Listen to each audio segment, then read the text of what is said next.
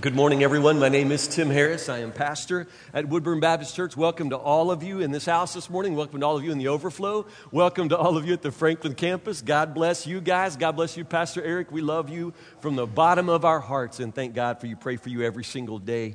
This is the second message in a series entitled Starting Point, Lessons in Beginning Again. So turn in your Bibles to Joshua chapter one. Joshua chapter one. Want us to begin this morning with the scripture from Second Corinthians chapter five. Very important scripture for us as believers, and it's one I want you to know and have in your hearts during this series. Say these words with me from the screen.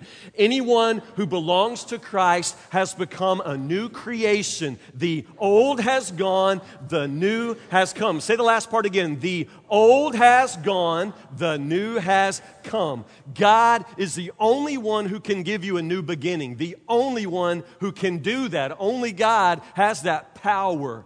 Now, the most important new beginning is the new beginning that Christ gives us. We call that salvation. Salvation. Christ offers us the opportunity once in a lifetime to start over, completely over spiritually. It's being brought from death into life. The old has gone, the new has come. That's what Paul's talking about here. The old is gone, the new has come.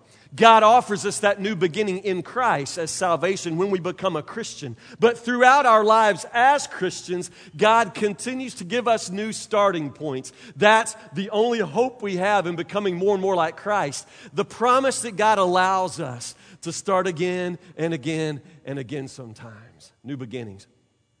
It's an old story about Little Hope Baptist Church. It was a tiny little place way out in the sticks, uh, a small congregation. They loved each other. They loved God even more. One of those places where the more things changed, the more things cha- stayed the same. Nothing ever changed around that place.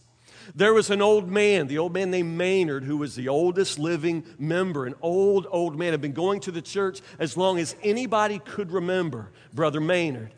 And Maynard wore the same suit every single Sunday for as long as everybody could remember, which means probably the forties, the man's been wearing the same suit, same shirt, same tie. Now, he always was wearing his best, of course, but the suit got to the point where it was literally falling apart. The shoulder was set, was separating. There were holes all through it. The buttons were missing. And Brother Maynard was coming up on his eighty-fifth birthday. So the little congregation got together and said, what if we pitch in together and buy Brother Maynard a new suit? What if we bought Brother Maynard a new suit? Some people said, I, I don't know. I think that could offend him. I don't know if we should do it. They said, let's, let's do it. So they pitched in. They bought Maynard a brand new suit for his eighty-fifth birthday. Pastor and his wife took it over to the house on the Friday before Sunday so he could wear it on Sunday. They knocked on the door. Maynard came to the door. They said, Brother Maynard, this is a gift from the church. Happy birthday. We want to give you a new suit. Maynard just didn't say much. He, he took the bag. He took the suit. He thanked him, closed the door, went inside. Not sure what to think. That they really weren't sure. But the next Sunday, they were all waiting for Maynard to come in. Just couldn't wait to see Maynard busting those doors with a brand new suit. But they waited and waited, and Maynard did not come to church that Sunday. He didn't come. For the first time in decades, Brother Maynard was not at Little Hope Church. They were worried then. The people understood we've probably hurt his feelings. We've offended Brother Maynard. The last thing we wanted to do is offend him, and now we've offended him. So after church, pastor and a couple of the deacons went over to Brother Maynard's house, knocked on the door. Maynard answers the door in the new suit. He's got it on, and he's got his hair all slicked back. Now, Maynard had never put that much into getting ready. Suit, hair slicked back. He answers the door in the afternoon with the suit still on. So, Brother Maynard, we missed you at church today. In all of our lives, you've never missed church at Little Hope. And we just wanted to stop by and make sure we didn't offend you by, by giving you a new suit. Brother Maynard said, well, no, you didn't offend me at all. This is the nicest suit I've ever seen in my whole life. I really appreciate it. As a matter of fact, this morning, I put this suit on, and I looked in the mirror, and I had never looked so good. As a matter of fact, I looked so good, I went downtown and joined First Baptist.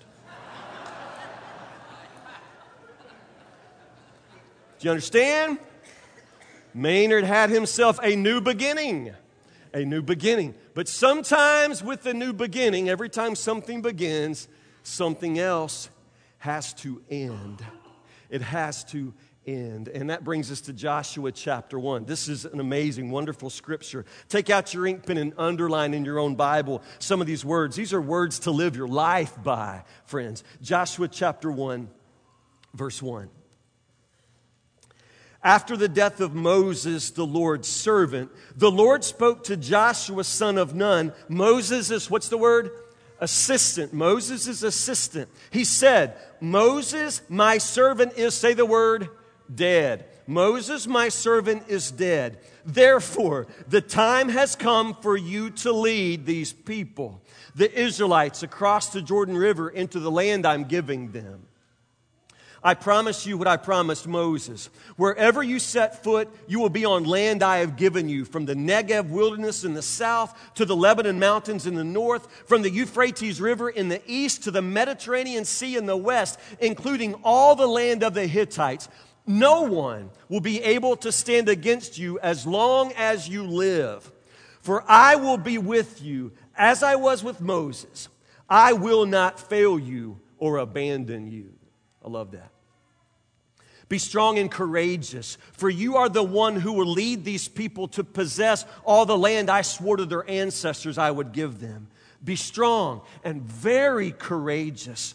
Be careful to obey the instructions Moses gave you. Do not deviate from them, turning either to the right or to the left.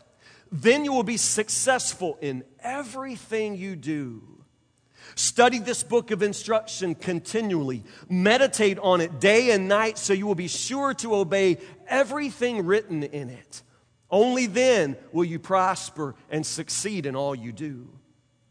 This is my command. Be strong and courageous. Do not be afraid or discouraged, for the Lord your God is with you wherever you go.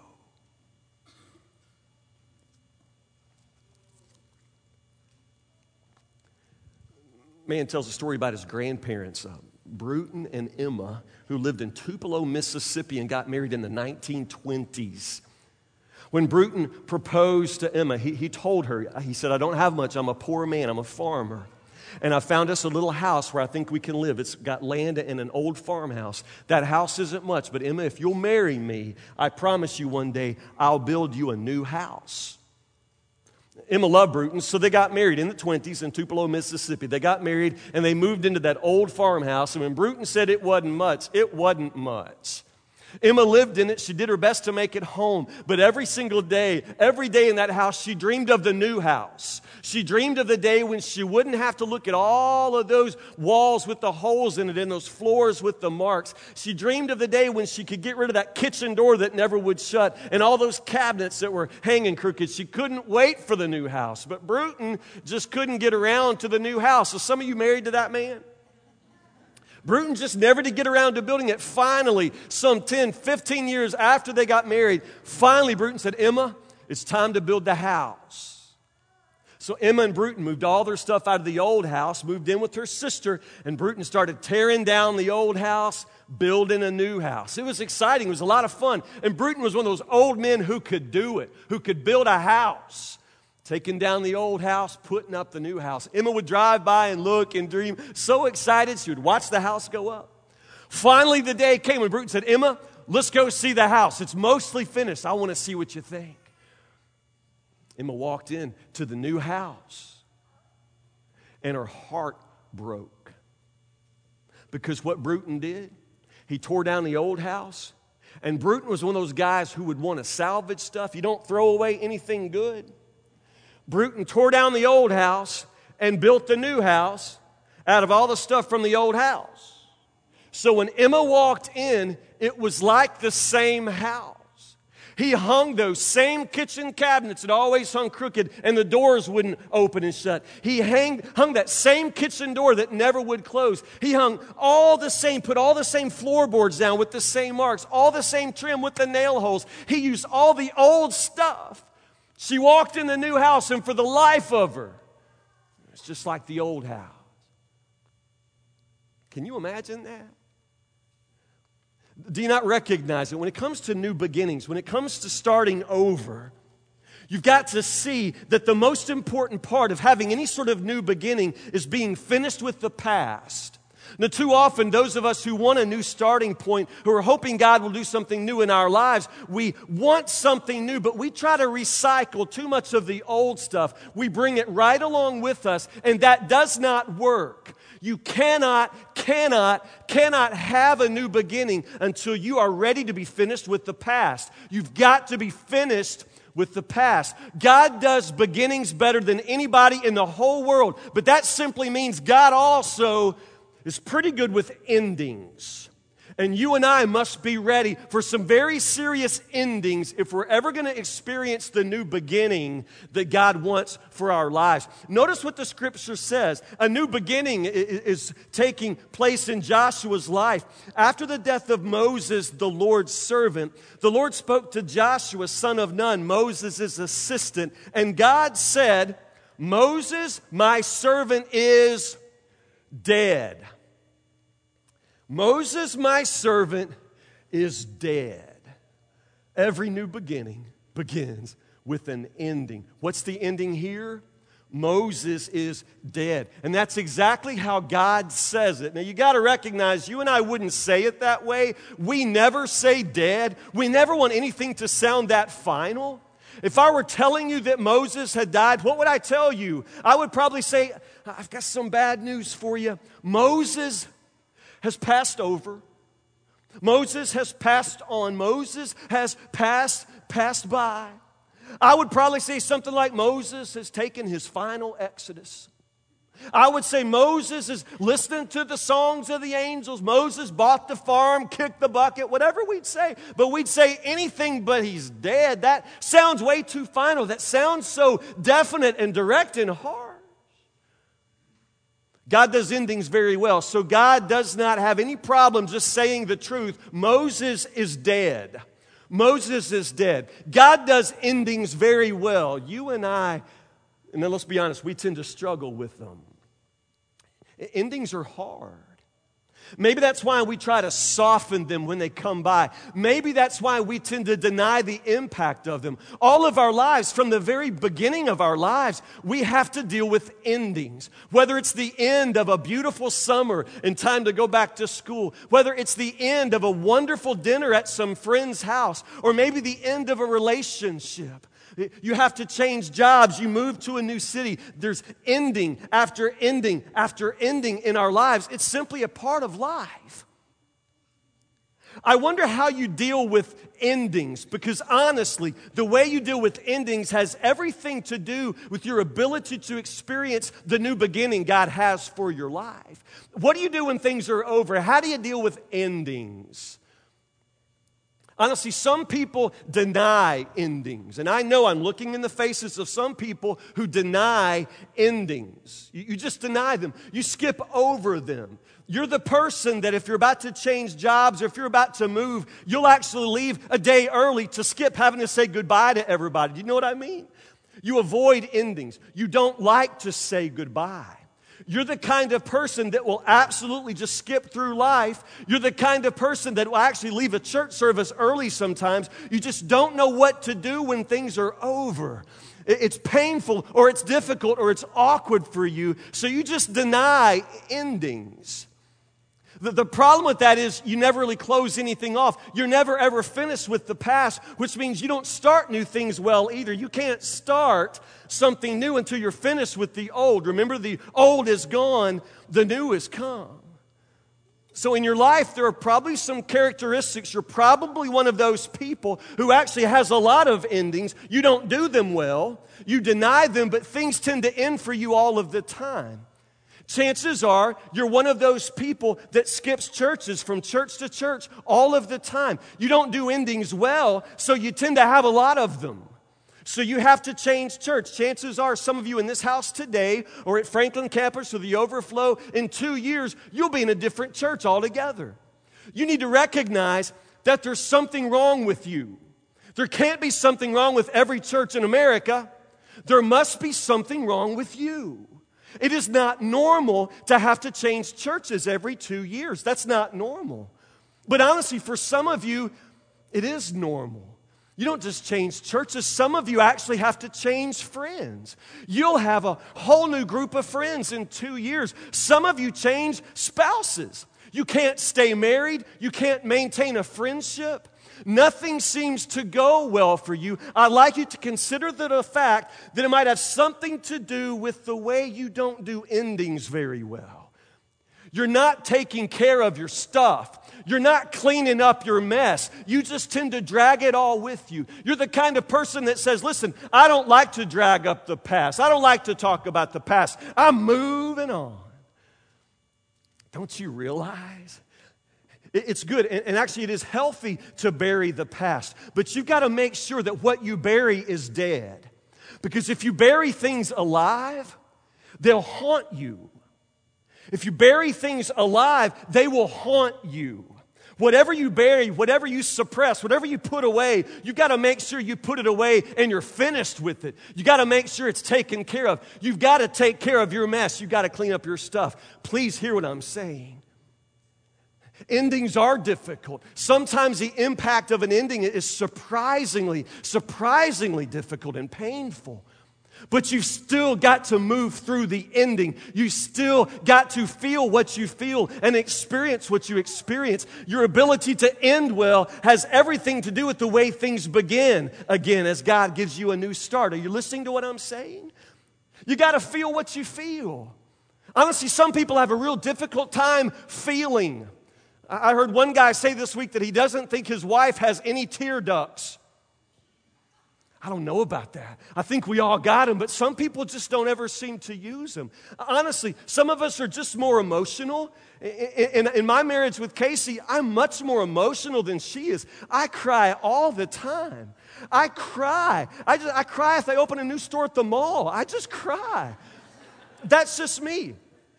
My wife doesn't cry very often. She just doesn't cry. Now, she's very deeply emotional and a wonderful person. I love my wife with all my heart, but she's one of those people who just won't cry.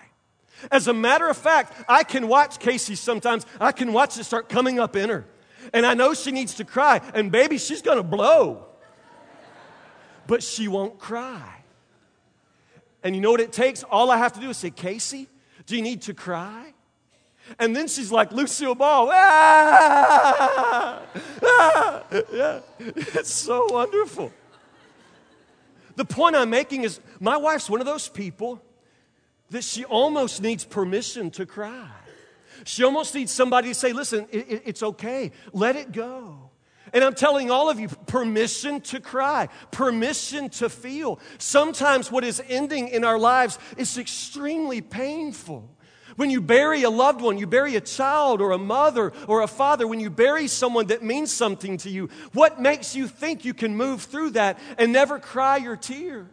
What makes you think you can slide through life with things ending and you never have to stop and grieve those things? Lots of people try to deny what's ending, but, but I'm telling you, if you deny it, that means you don't deal with it. It means you don't take care of the, of the mess of your life, and you keep dragging it right on through. You've got to see the truth of Scripture. When God says, Joshua, Moses is dead, therefore the time has come for you. Moses is dead, but that means that ending creates the opportunity for a brand new start for Joshua. If Joshua's not going to face the fact that Moses is dead, he can't have the new beginning God has in store for him. You can't deny endings. But there's another kind of person. Some of us actually try to delay them. We hang on to the past. When an ending comes our way, we just do our best to make sure that we hang on to it for, for dear life. We can drag it out for days, weeks, months, even years. We can hang on forever. Truthfully, for some of us, this is our problem. We do not know how to let go of the past. We just don't know how to let it be gone and bury it dead and stop dragging it with us. This is your problem, perhaps. You're dragging too much stuff with you. Heard one man say, I tell you, my marriage is probably over. I just can't deal with my wife. I can't talk to her. Every time we talk, she gets all historical. His buddy said, you mean hysterical? You mean hysterical? He said, no, historical. Every time we talk, she just keeps bringing up, bringing up everything I've ever done. Are you married to that person? Did you ever date that person anyway? My goodness, you can't get all historical all of the time. There comes a point where you've got to do what Scripture says and forgive. You've got to forgive. Now, I know that you're not some sort of nitwit. I know that when you forgive, you can't forget. None of us can forget. We're not like that. We remember. God says that He is able to cast your sins as far as east is from the west. But I'm telling you, God is not some forgetful old man. It's not so much that the sins disappear from our memory. It's not that I forget completely what you've done to hurt me. It just simply means that for the rest of our lives, for the rest of our friendship, from here to all eternity, I won't keep bringing it up. That's forgiveness, my friend. That's forgiveness. I may remember it at times, but I'm going to refuse to bring it up. It's gone. It's gone. Some people delay endings. One of the sweetest ladies I ever knew was a lady named Peggy. She lived in Louisville. She was a senior adult lady, and I was blessed to, to minister to her for a time. Peggy had loved her husband, Marvin, with a whole heart and was faithful to him. They had a wonderful life together, and, and Peggy was a widow. By the time I met Peggy, Marvin had been dead for several years. But Peggy was one of those widows who just could not let go. She just could not get past the pain. And Peggy would just cry, just cry and remember and go on and on and on as if the funeral had been yesterday. I would visit Peggy's house and I would walk in, walk right in the door. And as soon as you stepped in Peggy's door, whoever you were, it's not just me, anybody who walked in, Peggy would immediately say, "I'm sorry about my house. I'm sorry about the house." And as you walk through the hall, she'd say, "I know I need to change things. I know I need to move some things around, but I haven't been able to do anything to this house since Marvin died. I've left everything exactly where it was since the day he died." And everybody would say the same thing I would say. I'd say, "Peggy, that's okay. Your house is beautiful." That's what I would say. "Peggy, it's okay. Your house is beautiful." Except after about the hundredth time I visited her, and she kept saying the same thing. Every time I'd walk in the door, she would say, "Oh, I- I'm sorry about the house. I know I should change some things in the house, but I honestly have not been able to." I mean, she would say the same thing every time anybody went to her house. Everybody heard the same apology. Everybody heard her say, "I know I need to change things, but I just haven't been able to change anything since Marvin died." And then we would all say the same thing. Everybody would say, "Peggy, your house is beautiful."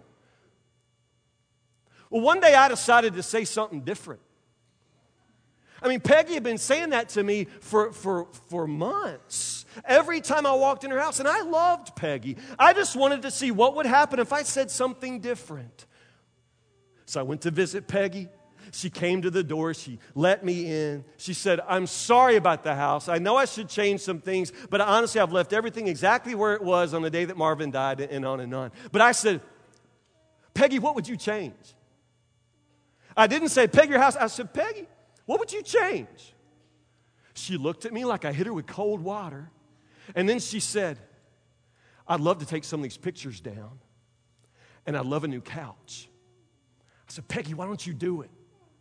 Peggy looked at me and said, "I'm going to." I'm not kidding. In one week, total home makeover.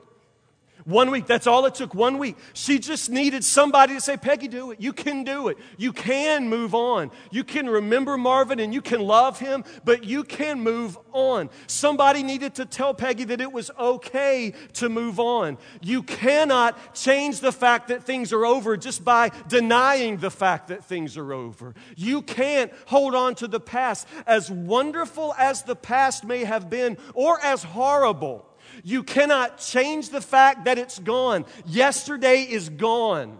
You can't delay the ending. You can't change the fact that today's a brand new day. And if you try to live in yesterday, you will never experience the new thing God has for you today. And God has something new for you today.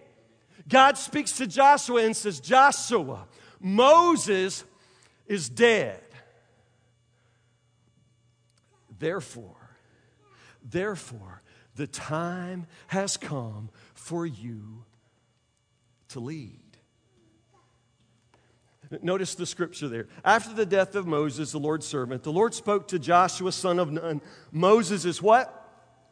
Assistant. Moses' assistant. This is what Joshua is called. Moses' assistant. Somebody explain to me, how can you be the assistant to a dead man? How can you be the assistant to a dead man? It's actually very difficult, but this is the difficulty of every single new beginning. Every time God wants to do something new in your life, whether it is salvation or whether it is God bringing uh, the, the person you're going to marry into your life or whether it's the beginning of a new school year, whatever new beginning God is trying to work in your life, you cannot have that beginning without experiencing the ending.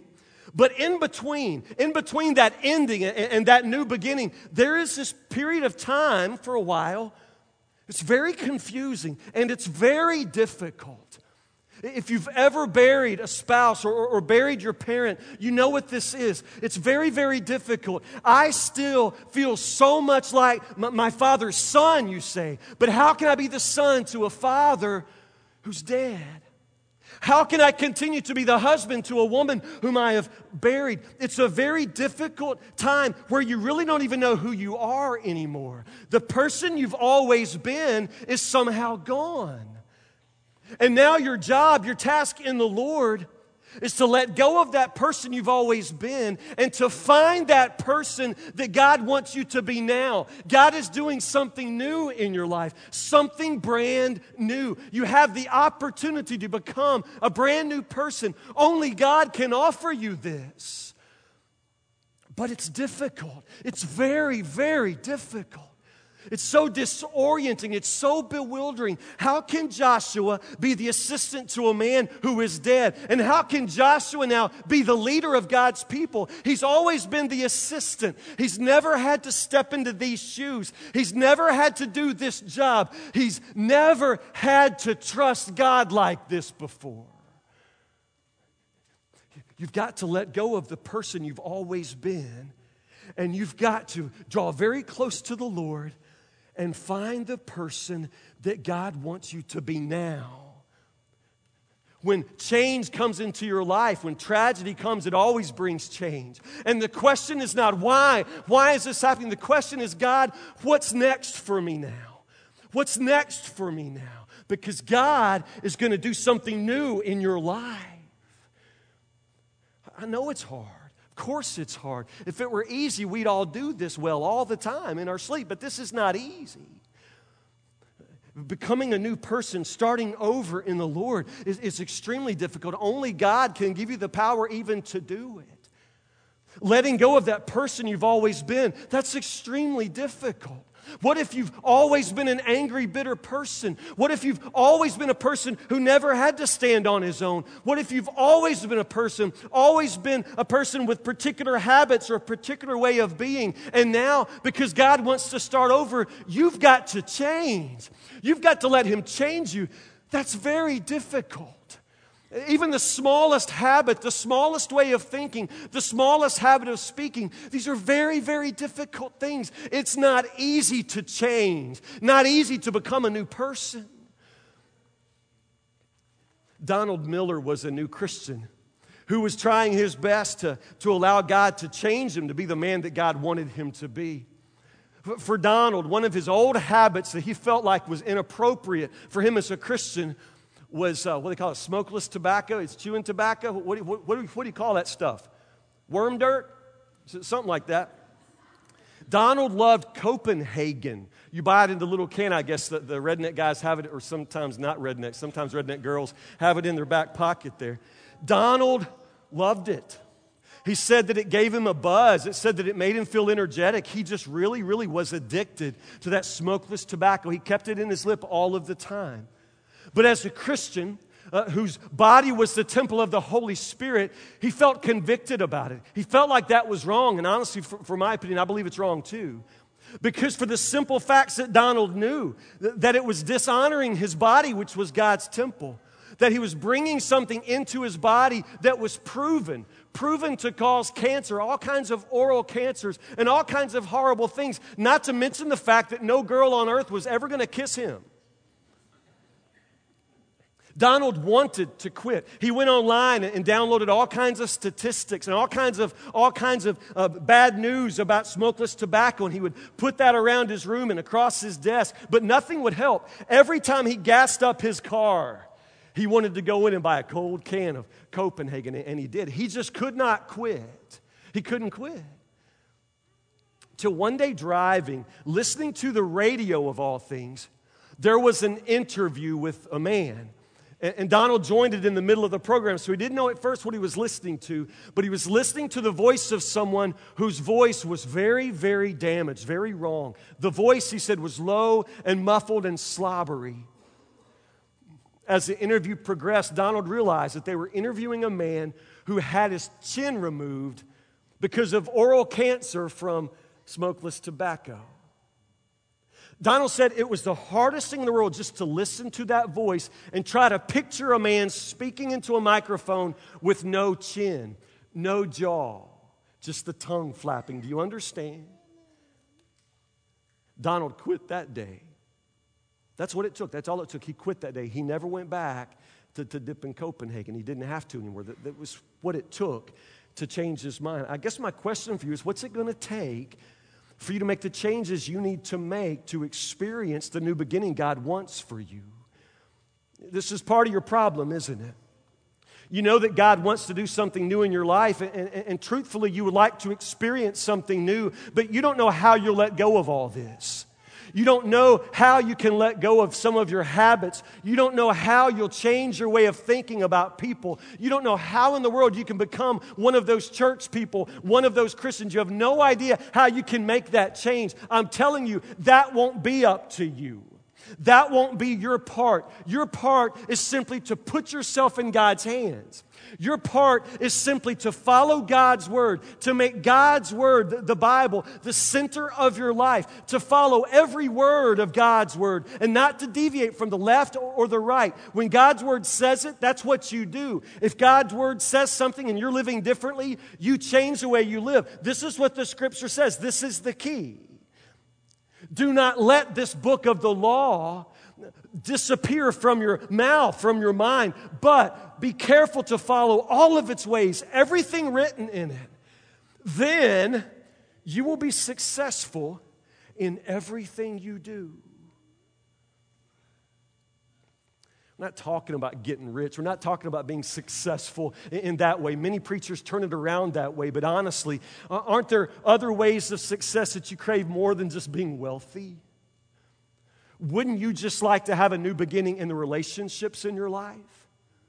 You're so afraid of being single all of your life. Wouldn't you like to think that one day God is going to do something new and you're going to have somebody to love? Wouldn't that be wonderful? You're so afraid of being trapped in this marriage with this person that honestly you can't stand anymore. If you have to roll over and look at her face one more day, you think that you're just going to explode. How can you possibly, possibly make this marriage work? I'm telling you, God is able to give you this new beginning. God is able to do this, but you must be willing to let the old pass away. It's very, very difficult to give up the person you've always been, even if you don't like the person you are. It's very difficult because it's the only person you know. I only have one way of being Tim Harris. It's this way. How do I change? By the power of God. He changes me. I pray that He's still changing me. I am so far from His image, so far from what He wants me to be. But I'm trying my best every day to start brand new with Him because that's the gift of what He offers me, grace, and it's new every morning. He'll do something new in my life, but I have to be ready for it. I have to be ready to move toward it. I have to be ready to let go and be finished with the past. I have to say goodbye to everything from yesterday because it's gone. Is that difficult? Yes. Is it painful? Absolutely. That's why the word to Joshua and the word to me and you is be strong. Be strong. Be courageous. It takes courage. It does. It takes courage to embrace what you do not know, what you cannot see, the future God has for you. It takes courage to embrace that when all you know is the past. Even if the past is something you'd love to leave behind, it's still all you know. It's familiar. It takes courage to step forward. It takes strength. Be strong and courageous, God says to Joshua. For I am going to be with you wherever you go. You will never, ever be alone. You will never, ever be forsaken. You have the opportunity today to have an absolute new beginning. Don't you understand that? You can have a new beginning. You can't create this for yourself. You can't change yourself or forgive yourself or save yourself. It's not in you. But this is what God does so very well. He will give you a new start, a brand new start. You've got to recognize that today is a brand new day, and tomorrow is a day that only God can see. But God calls you into a brand new future, and you can have that future. You can have that new beginning. But first, you've got to realize that yesterday is gone. Yesterday is gone. Pray with me.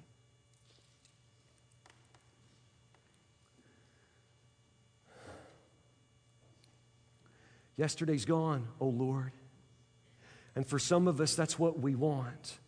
The past is full of pain and regret, lonesomeness, bitterness, sin, guilt, and we want to be done with it. Lord, we've never really been able to walk away from it. But Lord, if that's what you're offering, then that's what we're asking for today. Give us the strength to walk away from it. Stop dragging it with us, to put it away and bury it dead for good, Lord. That's, that's what we want. That's what we need. Lord, there are others in this house that's very, very difficult to say goodbye to yesterday because they were the best days of our lives, the happiest days. It's hard, Lord, to let go of those days not knowing if tomorrow will be as happy as yesterday. But still, yesterday's gone.